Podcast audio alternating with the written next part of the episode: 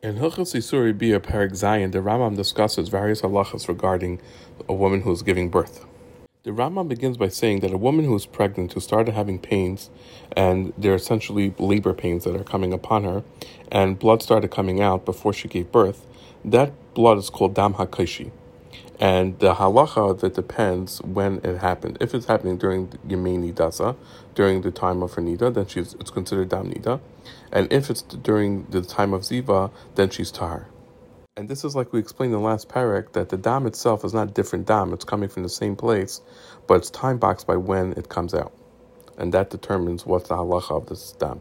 The Rambam continues and says that there's a caveat here, and that this is assuming that the birth pains, the labor pains, don't stop and eventually she gives birth. But if she sees dam for 3 days straight, and it's during her days of ziva, and then the pain or the labor's pain stops for a full 24 hours, then even if she gives birth after that, she's considered a zava.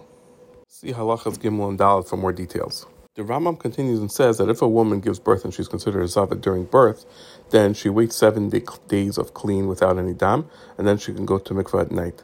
And afterwards she would be considered mutter to her husband, and afterwards any blood that comes out would be considered dam tayar.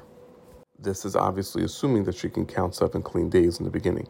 Taking the practicality of halacha is that if a woman gave birth to a male and the dam stopped right away, she would have to count 7 days, and then she could go to mikvah. And if she gave birth to a girl, then she would count 7 days, and then she would have to wait till the 14th day of after giving birth, and then she can go to mikvah. See more details in Halacha Vav. The Rambam continues and says that if a woman gave birth and she's a zava, and then the blood didn't stop, then obviously she cannot go to the mikvah yet, and all the dam that she sees is considered dam ziva. See Halachas Chesru Yadalah for more details. The Rambam continues and says that based on all the principles that we've taught in the previous Prakim, we can come to this idea that the Chacham explained, that it's possible that a woman can see dam from the Makar, dam that would typically be make her Tameh, and she can see day after day for 114 days and not can be considered a Zava. The way this works is that she sees dam 2 days before her time of Nida, which then would be considered a Zava, but because it's only 2 days, then we say it's considered part of the Nida, but then she's not seeing it during the Dam Nida. Then she sees it for 7 days during the days of her Nida, and 2 days afterwards.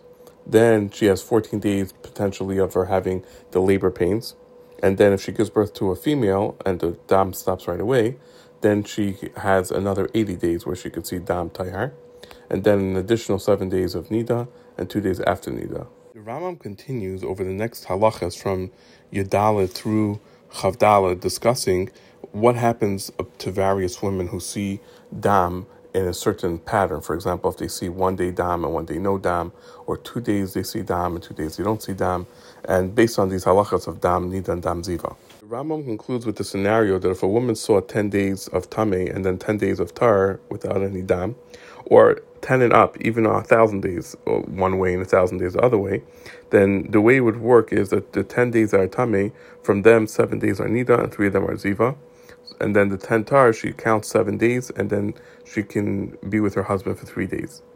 And the Rambam breaks down the same thing if it was 100 days or 1,000 days, what the exact calculation is.